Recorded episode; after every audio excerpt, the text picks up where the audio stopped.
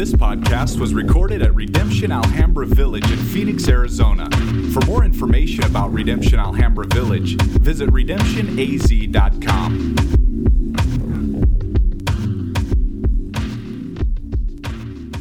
Let's stand together. We're going to read Mark chapter 3. Mark chapter 3. The reason we stand is out of respect for God's word. And um, we want to posture ourselves in a position of listening. And so, as you are standing, I, I want you to, to open your ears and remember this is God's word. Can you say amen to that? Another time, Jesus went into the synagogue, and a man with a shriveled hand was there. Some of them were looking for a reason to accuse Jesus. So they watched him closely to see if he would heal him on the Sabbath.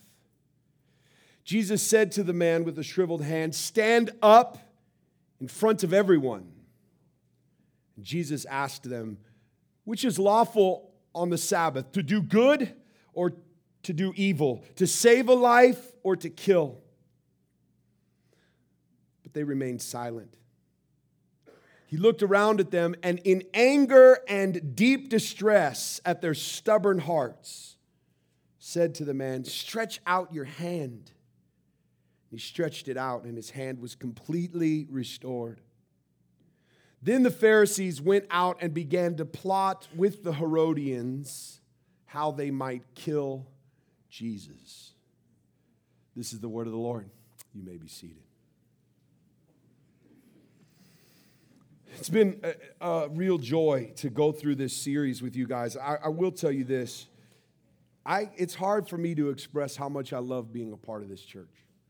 And, and don't mistake that that means you all are great people.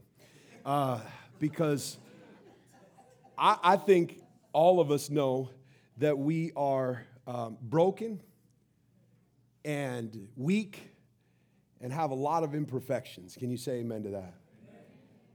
But it is in that place that I believe God has done miracles in this place that has brought a people together from all types of backgrounds and all types of walks of life who are boasting in the grace of God. And what I love about this place and each one of you is that we get to come before God together with Him as our Father and call each other family. I love preaching here. It is, it is an extreme joy of mine.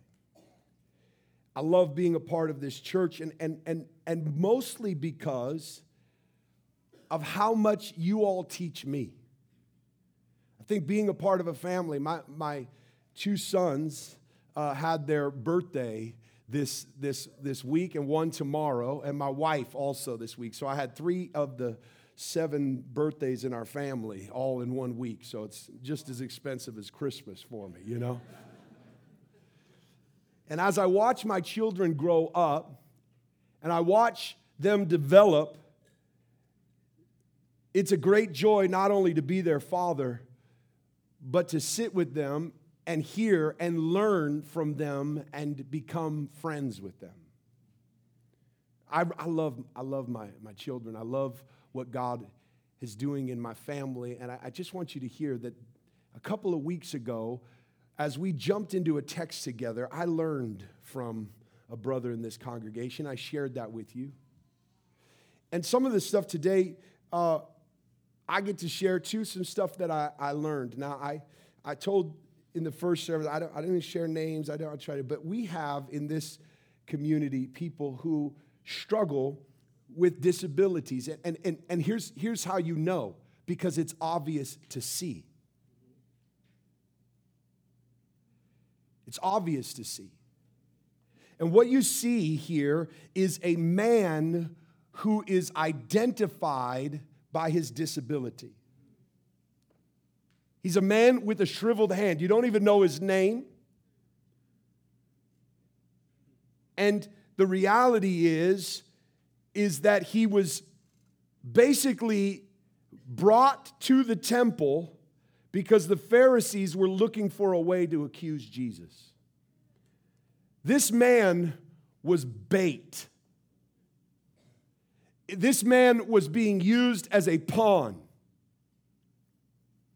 And the thing you would see if you if you read this same uh, this same story in Luke 6, verse 6, it would say that this man had his right hand. Now it's interesting that Luke was a physician, and when he's writing his account of this story, he noticed as a physician or heard or made sure that detail was there that it was his right hand. Why that is important is because this would be a man's uh, joy and, and a man's opportunity and a man's uh, just joy in life to be able to contribute and care for the family and the community. But because of his disability, it, it made it so that he could not care for his family, he couldn't work. So, inside of this, there's a few things that as I'm looking at the text, I'm trying to say, Let, us who is this man? And then uh, in my RC, I got to sit with a sister of mine, and, and uh, she's in our community, huge, huge blessing. And both Matthew and her shared something with me that I thought was profound. They said, There's something about being in the, the disabled community that we just wish, a lot of them just wish they could be in a community and just be a part of it without having to always talk about our disability. I just wish I could be friends and a part of the community and blend into the community and be a part of the community and be a contributor and that they could see past my disability and see who I am. And when you look at this text, what you can end up seeing is there is a man who is identified by his brokenness, unable to blend in, and is a prop for people's self righteous agenda. He was brought to the temple to set Jesus up.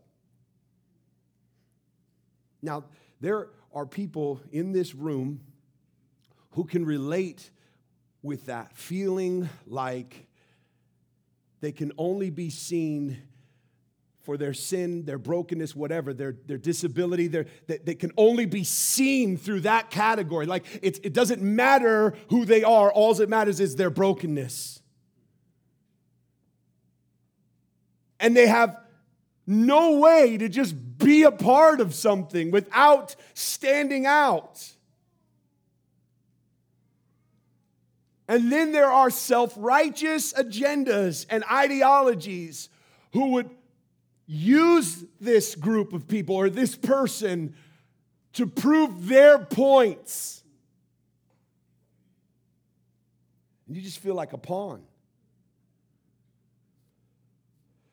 If you're sitting in this room today and you can relate to that in any way, I pray that today this text becomes a source of encouragement and a source of hope for who Jesus looks at and sees and draws near to. But there's also another group of people in this text that I want you to look at with me, and uh, they are the Pharisees. Now, as you look at the Pharisees, I think you're going to see uh, something uh, interesting. And I, I want to highlight some of these on the screen. If you have your Bible in front of you, you could start highlighting some areas to meditate on later. But I want you to look that first off, they brought this man looking for a reason to accuse Jesus. And, and basically, they were using him as a pawn. And, and, and think of Jesus being put up on, if you will, in front of everybody to teach. And, and they're bringing him into the synagogue, and he's going to do some teaching. For some reason, this day, Jesus is going to be the teaching. And now he is in this place. They've come not to listen to him teach, but they've come to set him up. And it says they were watching. I want you to, we'll look at this word later, but they were watching him closely to see if the, he would heal on the Sabbath. In another account, I think Matthew's account, it says that they asked Jesus, would he heal on the Sabbath? Is it lawful to heal on the Sabbath? So they were obviously setting him up. I, I, want you to see these Pharisees through a game I want to play with you today, or a punchline, or, or, or my setup. You know, like, you know, they're a redneck if, or whatever those are. I, I came up with a game. You know, you're a Pharisee when. First, you know you're a Pharisee when you're constantly looking for reasons to accuse and trap your enemies. Oh, be careful. Don't overlook the log in your eye too quickly and start bumping your neighbor and this is you.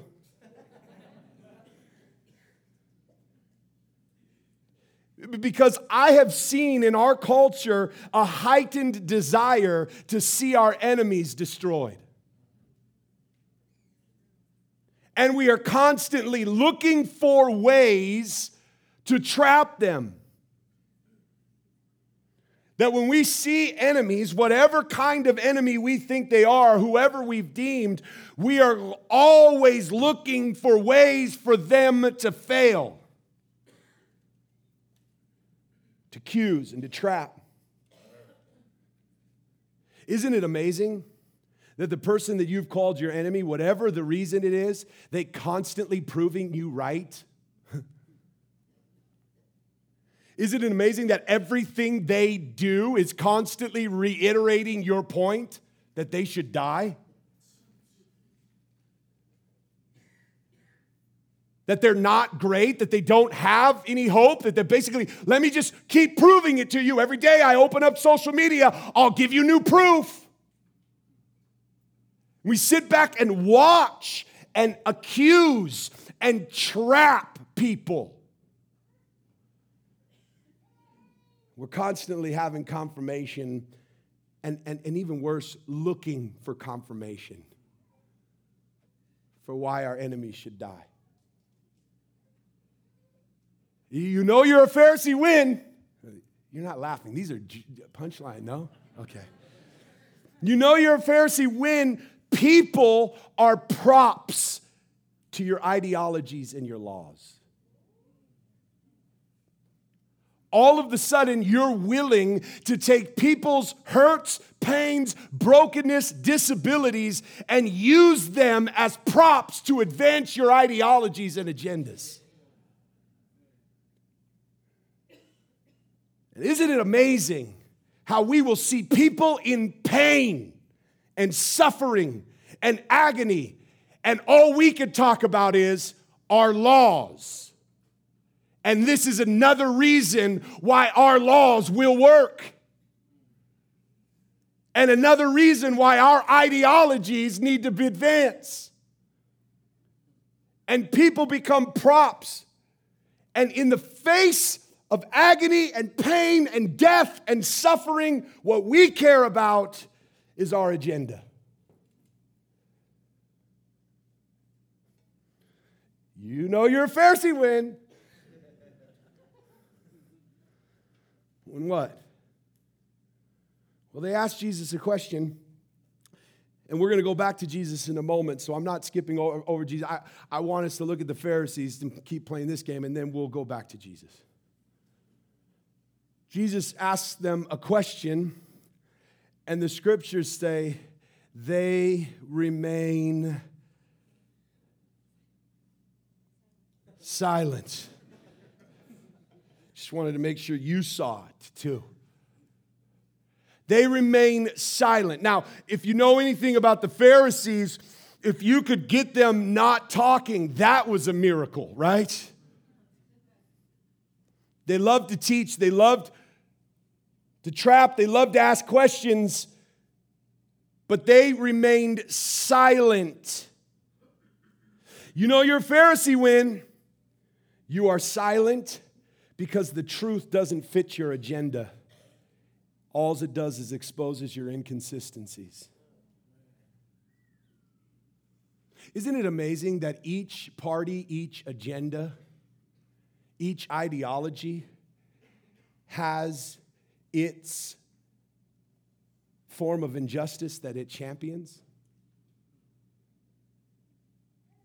And every time something proves their point, it proves that their agenda is right. But if there is one that doesn't fit their agenda, that exposes their inconsistencies, they stop talking. It's amazing to me how many Christians have fallen into promoting agendas rather than promoting the gospel. That even when injustices take place, they won't say anything anymore because that injustice doesn't fit their party's agenda. And all they can do is remain silent when people are in pain and dying and agony because if they say something, it will show how inconsistent they are in their ideologies. It wasn't that they didn't have an agenda, they had a very clear agenda. But if they said something, it would expose how they're not even following their own set of beliefs. It would expose that they don't care about life as much as they say they do. It would expose that they may care about this life, but they don't care about that life. All it would do is expose how completely foolish and inconsistent. And so our choice is not repentance, it's silence. Because if we say something, it will make the party we're loyal to look bad.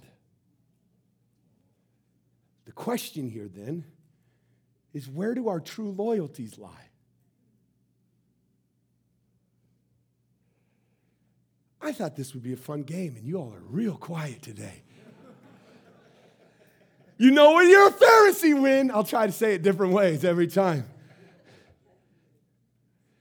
Your mind is so set that even Jesus can't change it. Now, I know, I know can't is a bad word, right?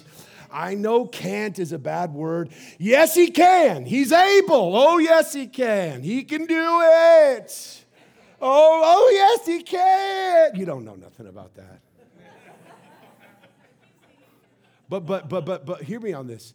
In this text, it says they were so stubborn that even Jesus didn't change their mind.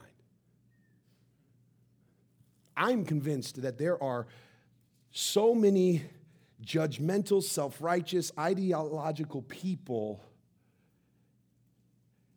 that even when you use Jesus and they call themselves Christians, even Jesus can't soften their hearts.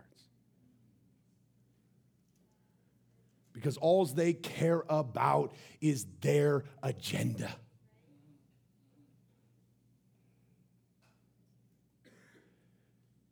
Scripture shows us that they were stubborn in their hearts. Stubborn, hard hearted. They were stubborn in their hearts. They had their mind set up. They were watching him closely, trying to find if he would do something that was outside of their agenda, their laws. Hmm.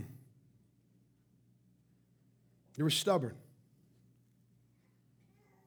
Now, church, I, I want you to, to see this because I think it is extremely important for us as we press into these kinds of realities that we also see that the Pharisees, look at this, went out to plot with the Herodians how they would kill Jesus.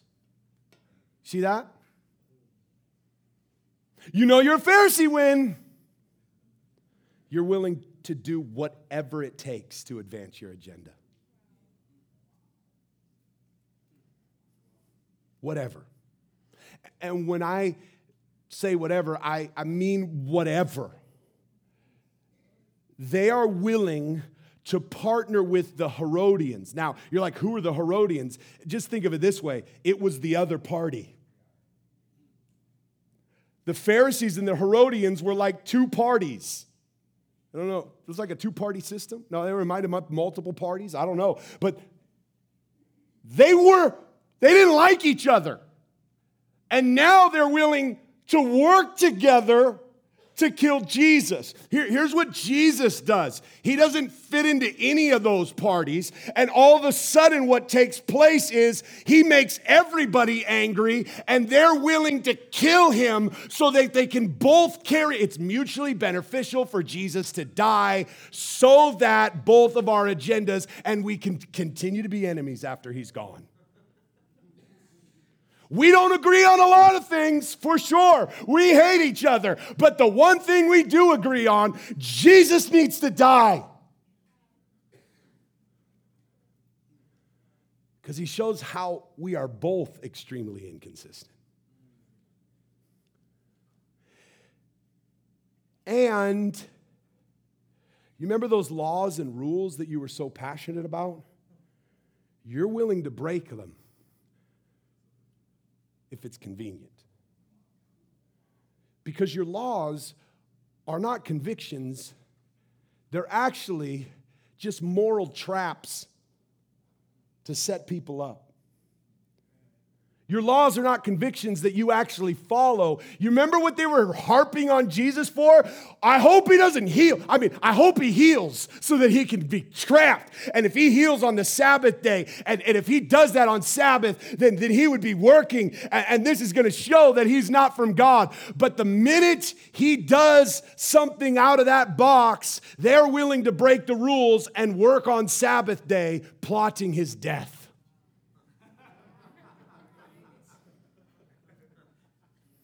They're working it. They're strategizing, and this would be considered a breaking of their own laws.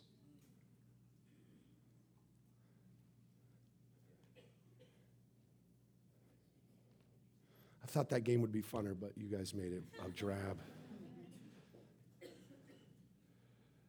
Here's the thing about Pharisees is none of us want to admit that we have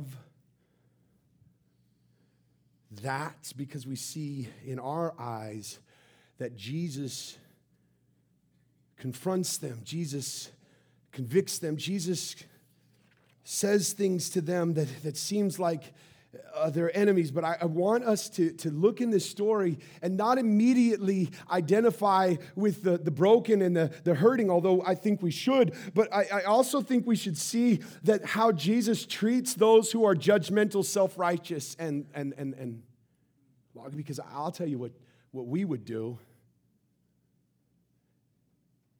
We'd go plot their death. I'll tell you what we would do. We would write them off and just say, I'm tired. I do not want to talk to them anymore. I just, I'm shutting it all off. I'm done with the fight. I'm exhausted. I, I, they're not going to listen anyways. Forget it. But I want you to see a couple of things that Jesus does. First, let's look at how he treats the man. Jesus says to the man with the shriveled hand, Stand up in front of everyone. I love this. Stand up in front of everyone. Here's what you need to see about Jesus' movement towards this man is that Jesus has nothing to hide. Come on, church.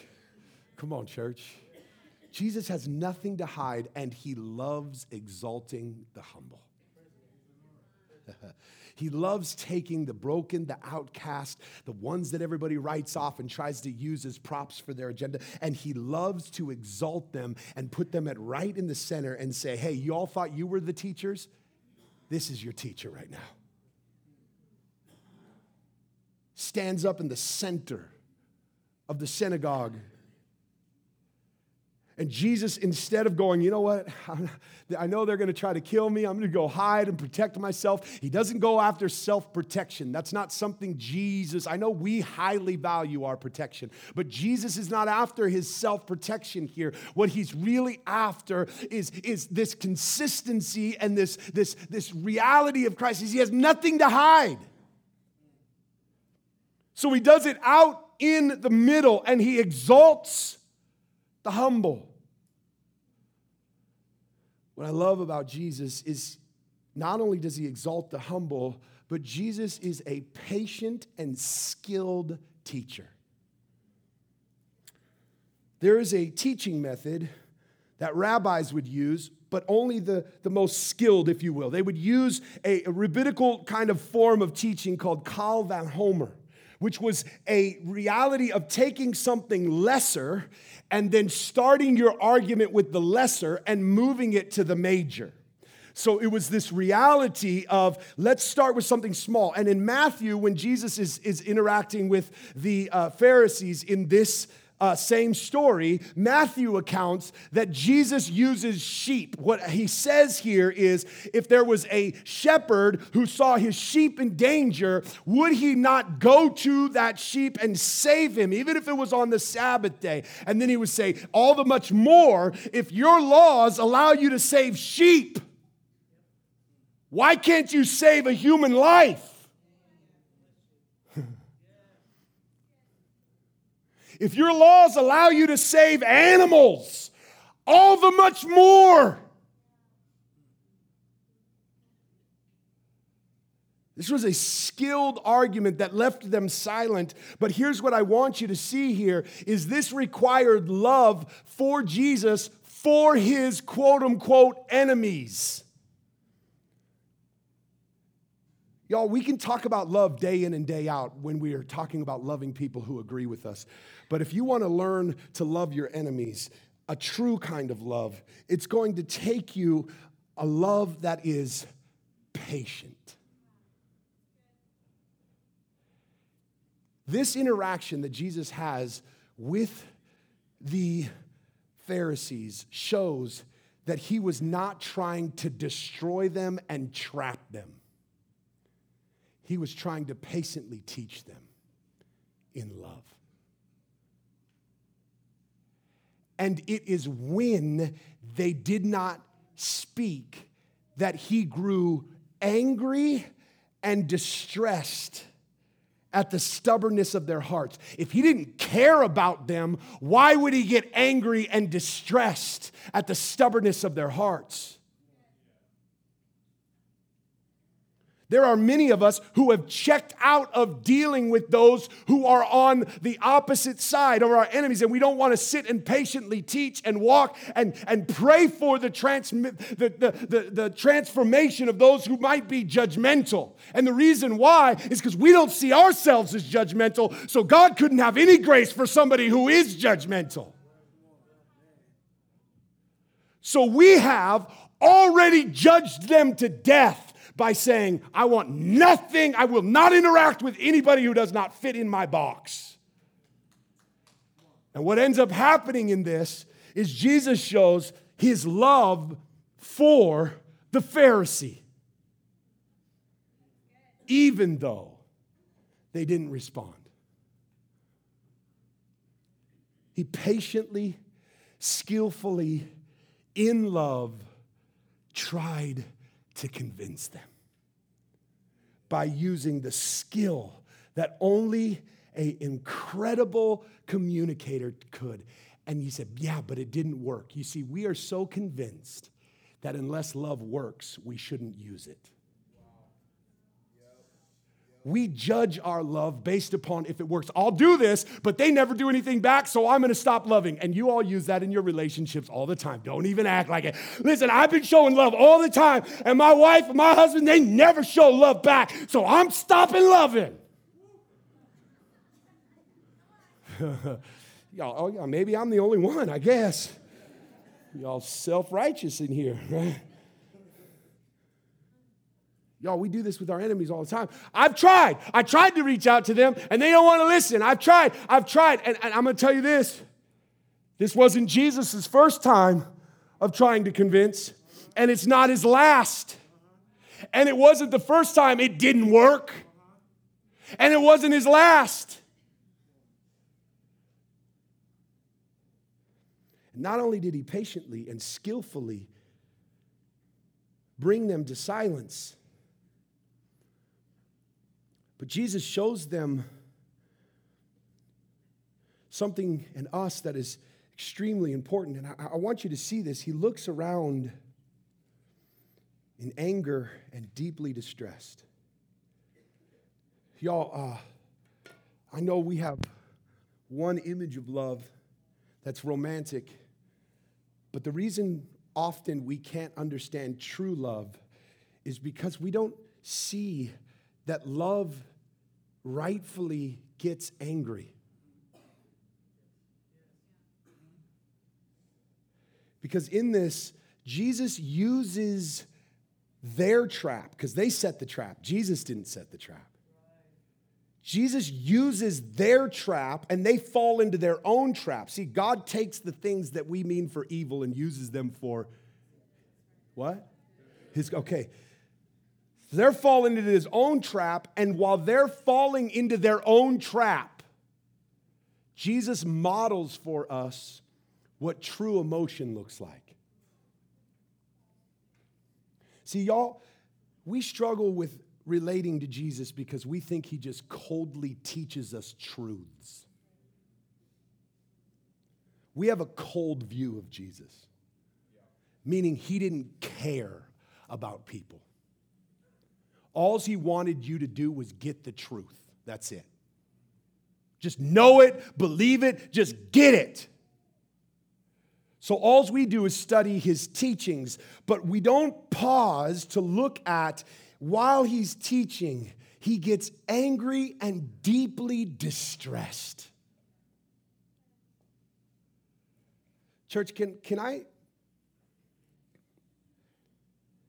I we could turn this into a, a, a, a twisted teaching, I guess, on uh, let's, let's teach everybody how to get angry, which is the wrong teaching for this text. Because you all know how to you, you all get angry all the time. Let's just be honest. But anger is not the question. Do, do we get angry or should we not get angry? This is not the question or even teaching you how to get angry and how to act in anger. It's what anger is rooted in that, that, that needs to be deeply embedded in us. Love gets angry. But it must start with love. Because here's what we see in this is that his anger was not just anger with them and their silence and their stubbornness of heart, but that anger was rooted in a, a deep distress. He was hurt by this. These were his people, his creation. These Pharisees were image bearers, broken image bearers, enemies, ones who wanted to kill him and were plotting his death. And he got angry. B.B. Warfield says something profound, and you could look up the full quote, but it said this It would be impossible for a moral being to stand in the presence of wrong and be indifferent and unmoved. You here, listen. I, I know y'all get angry a lot, lash out because somebody stole something from you, took something from you. And it's a lot of times it's self-centered anger. Can we just admit that that's true? It's not loving anger; it's self-centered anger. A lot of times it has nothing to do with injustice or pain or suffering. It has more to do with somebody did something to me. So, at the core, self centeredness, we're not going to definitely talk about that, although that needs to be rooted out. But self centeredness produces a lot of anger. But love produces anger, but it's slow to get there. Can we say amen to that? Love is slow to anger and abounding in love and mercy. He's abounding in something else, but he does get angry. And, and, and it's like sitting in a place where you've, let, let, just imagine you sitting in a room where you've made covenant with somebody and they're telling you how they have completely abandoned the covenant and are wanting nothing to do with you and have gone outside of it and have hurt you and gone to other gods and other places and, and gone to other men or other women, whatever it may be, and they've broken the covenant and you've been in this covenant for years and you've been loyal and loving and faithful and they've walked out on the covenant and they're telling you how they have destroyed this covenant and you sit there and don't get angry about it means you never loved them in the first place. You never fully loved them. Because if you fully love someone and they're destroying the covenant and destroying the family and destroying the work in which Christ has come to accomplish, you cannot look. And, and I've had a lot of people go, Pastor, uh, this person's angry at you. And I'm going, it doesn't surprise me. But you can go back to them because you came to me to tell me. You could go back to them too and tell them, I'm angry at them also. But my anger is going to be rooted in something else, I would hope. And the reality is, when you are not watching, but you're looking, we'll see that in a minute, and you're listening, not talking, and your heart is rooted in love, then what's going to happen is you're going to have on this foundation true compassion slash anger slash distress, all kinds of emotions. But this is not the foundation of your life.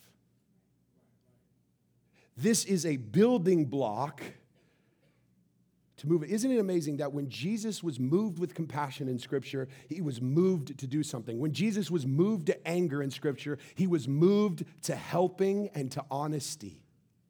Always. When you don't have this foundation, but your foundation is judgment or self righteousness, you're moved not towards or to helping or to honesty, you're moved to separation and to lying. So let me ask you this when you get angry, do you separate or do you move towards?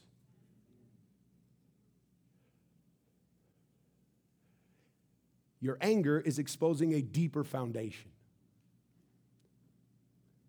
And the reality of this is what we see is Jesus shows us not only true emotion that he was disconnected, but he shows us how to act when we get angry. When we see injustice, when we see stubbornness, when we see self righteousness, when we see judgment, is not like, forget it, I'm done, I'm tired of this, everybody's judgmental, nobody cares. And listen, I get it. But Jesus heals and restores while they separate and plot death. See, righteous anger moves us towards healing, moves us towards community, it moves us towards each other. Now, as the band comes, I want us to meditate on something together. This actually was my favorite part of this text, and the rest was just fluff to get here, you know.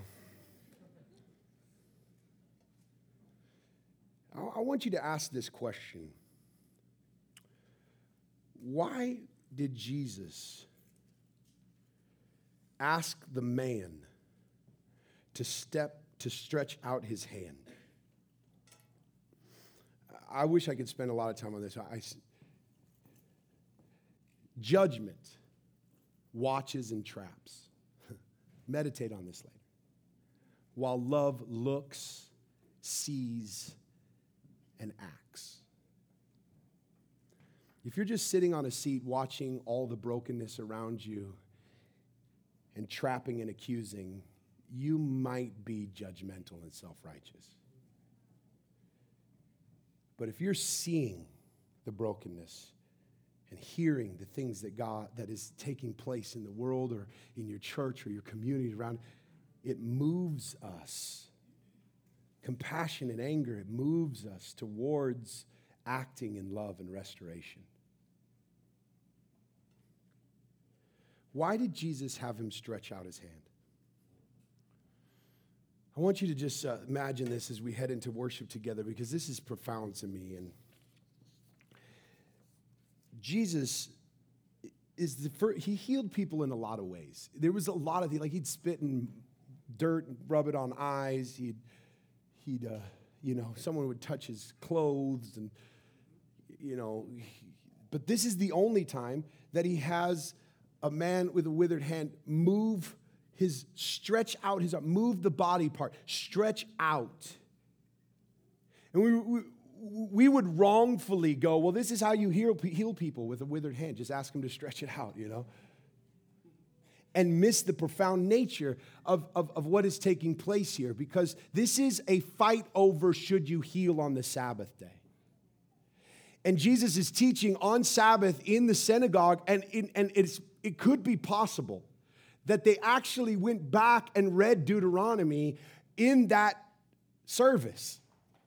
Deuteronomy chapter 5, verse 12 through 15. This talks about how we're supposed to observe the Sabbath. This is where they would become so passionate about the laws. Observe the Sabbath day and keep it holy, as the Lord your God commanded you, right? Six days you shall labor and do work, but on the seventh day is the Sabbath of the Lord your God. On it you shall do any works, neither you nor your sons, nor your male or female servants, nor your oxen, your donkey, or any of your animals, or any of your foreigners residing in your town, so that your male and female servants may rest as you do. It's a day of rest, not just for you.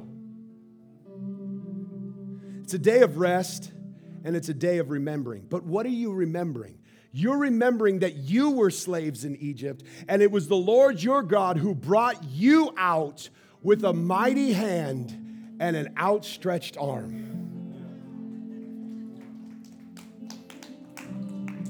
Here's a man with a, a shriveled hand, if you will, and on Sabbath, they're supposed to be remembering that they were broken, that they were dark and lost and slaves, but God's arm was not too short to reach out, to stretch out, and to heal them. But all they could do was fight over the fact that no healing should happen on the Sabbath day, and all along forgetting that's the point. That's the point of rest. That's the point of Sabbath. That in it we remember, we rest and we remember that if it wasn't for our God who did not have a arm that's too short, did not have a hand that didn't work, did not have a hand that, that couldn't reach, but that his arm and his hand was so mighty and so powerful that he could reach to the darkest and most broken places, to those who are lost and out there and were slaves to the world. But this Lord commanded us on this day to remember how he worked Church, we sit in, in moments like this. We're called to rest, but we're also called to remember. Our biggest problem of why we find ourselves judgmental and self righteous towards those who don't fit our agenda is because we forget He had to reach us. He had to pull you out of darkness.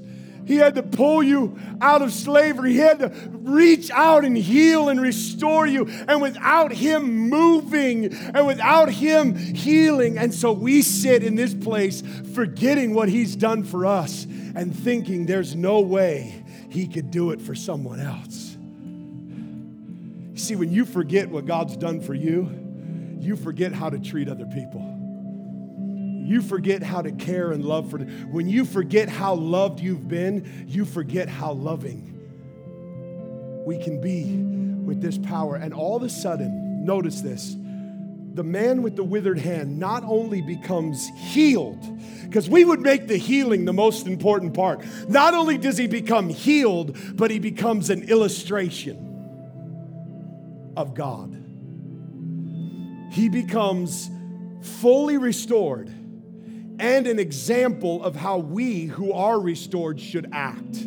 stretching out our hand like He stretched out His hand towards us to care for those who are hurting and broken and in pain, and those who are judgmental and self righteous, and those who are haters, and those who are lovers, and those who agree with you and don't agree with you, and those who fit in your category and don't fit in your category, that we are to be loving, reaching out, completely convinced that if it wasn't for the arm of God, we would, we would have nothing. I love this, this story because what it shows us is that not only does God want to heal you, He wants to use you. Not only does He want to restore you, He wants you to be an agent of restoration, an illustration of how His love can work across and through So, as you close your eyes this morning, a couple things we're going to do. We're going to take a moment to remember that Sabbath is about resting in the healing and the work of Jesus and the mighty hand, outstretched hand of Jesus. We're going to remember that today is about resting and remembering. And we're going to come and see all that Christ has done. And then we're going to ask together if you have loved me this way, how can I live in that same love and be an illustration and a picture of that love that they will see our love and they'll glorify you? How can we walk in that same way? Two ways we respond is by coming to the table and by singing, worshiping, stretching out our arms to Him, receiving His grace. Another way we're going to respond today, we often do, is if you need prayer, we would love to pray for you. So I'd love for you to just pause a moment and listen to the music begin to go and ask the Spirit to work in your heart and then come to the table. And if you want prayer, come and receive prayer. But let's spend time just resting in the finished work of Jesus and communing with Him and listening to His voice.